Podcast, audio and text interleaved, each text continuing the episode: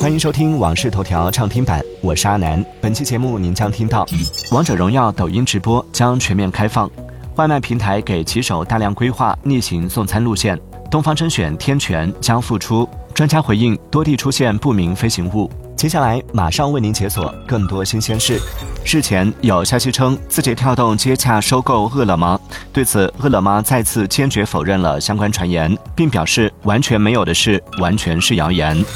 近日，王者荣耀官宣，王者荣耀抖音直播将全面开放。王者荣耀和抖音正式破冰，无疑释放出一个重要信号。随着抖音成为游戏买量最重要的渠道，以及字节跳动主动剥离游戏业务，退出腾讯腹地，腾讯开始正面解除对字节跳动的封锁。近日，苹果中国官网上线活动预告，将于一月十八号至二十一号开启迎新春限时优惠，使用符合条件的支付方式购买指定产品，最高可省八百元，每位顾客每个产品类别限购两件。在深城街头，外卖骑手逆行的交通违法现象比比皆是。据来自上海一二三四五市民服务热线的一则投诉显示，骑手的逆行行为或非主动为之，外卖平台系统规划好的取餐送餐路线就是逆行路线，并且平台根据逆行路线的里程限定了送餐的时间，让骑手不得不按照逆行的路线来行驶，以保证准时送餐。目前由刘德华主演和监制的犯罪动作片《潜行》票房已破三点二一亿元。《潜行》以暗网犯罪为主题，展示了高科技、网络贩毒等陷阱，涉及不少网络安全意识。在宣传新片时，刘德华坦言，身为爸爸也担心十二岁女儿的网络安全。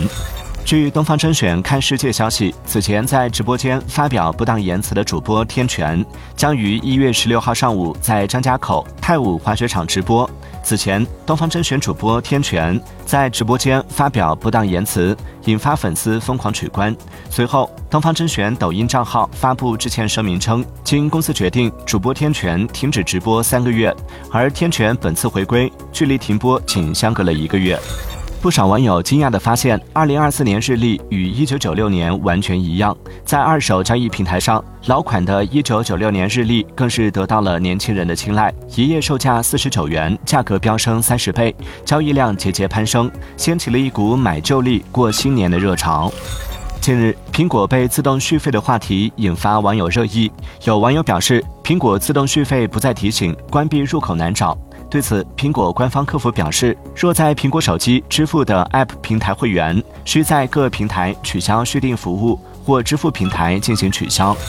随着重庆、广州相继宣布 GDP 将破三万亿元大关之后，这意味着继上海、北京、深圳之后，重庆、广州将加入 GDP 三万亿俱乐部，全国 GDP 三万亿俱乐部城市将达到五个。华为正式宣布，一月十八号，鸿蒙生态千帆启动仪式将在深圳举办，邀请大家共同见证鸿蒙生态发展的新里程。过去几个月，鸿蒙生态发展速度迅猛，包括支付宝、京东、小红书、微博、高德地图、中国移动等在内的超百个头部应用都已启动鸿蒙原生适配。一月十四号晚，TVB 万千星辉颁奖典礼二零二三在澳门举行。佘诗曼凭借《新闻女王》获得最佳女主角奖、大湾区最喜爱女主角奖、马来西亚最喜爱女主角奖，实现大满贯。据悉，佘诗曼曾先后于二零零六年和二零一四年摘得最佳女主角奖项。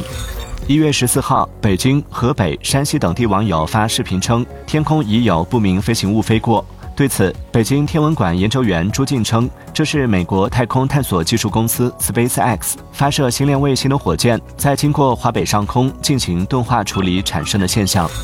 感谢收听《往事头条》畅听版，我是阿南。订阅收藏《往事头条》，听见更多新鲜事。